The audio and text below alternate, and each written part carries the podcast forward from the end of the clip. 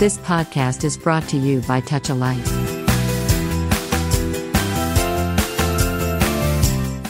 ఏదైనా విషయం చెప్పడానికి కానీ లేదా బలమైన సందేశం అందించడానికి కానీ వందల పేజీల పుస్తకాలు రాయొచ్చు నాలుగైదు పేజీల వ్యాసం కూడా రాయొచ్చు. ఒక్కొక్కసారి ఒక్కొక్క వాక్యంలో కూడా చెప్పొచ్చు.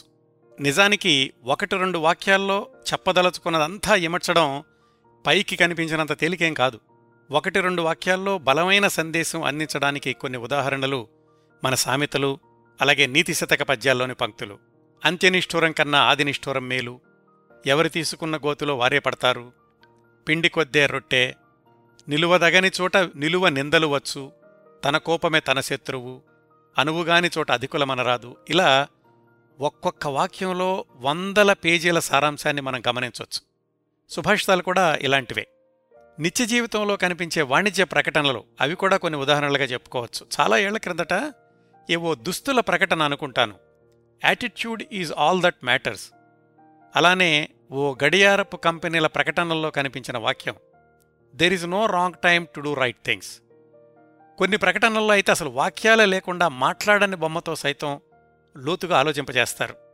కార్పొరేట్ ప్రపంచంలో ఎలివేటర్ పిచ్ అని ఒక వాడుక పదం ఉంది. మన గురించి మన ప్రణాళికల గురించి గంటల తరబడి ఉపన్యాసం ఇవ్వడం కాకుండా ముప్పై నలభై సెకండ్లలో చెప్పదలుచుకున్నది ప్రతిభావంతంగా బలీయంగా చెప్పడాన్ని ఎలివేటర్ పిచ్ అంటారు. కొద్ది సెకండ్లలో ఎదుట వ్యక్తిని ఆకట్టుకునేలాగా మనల్ని మనం వ్యక్తపరచుకోవడం ఆషామాషి వ్యవహారం కాదు. జాగ్రత్తగా ఆలోచిస్తే చిన్నది స్వల్పమైనది క్షణకాలం తక్కువ ఇలాంటి పదాలు అల్పత్వానికి బలహీనతకి చిహ్నాలు కాదు.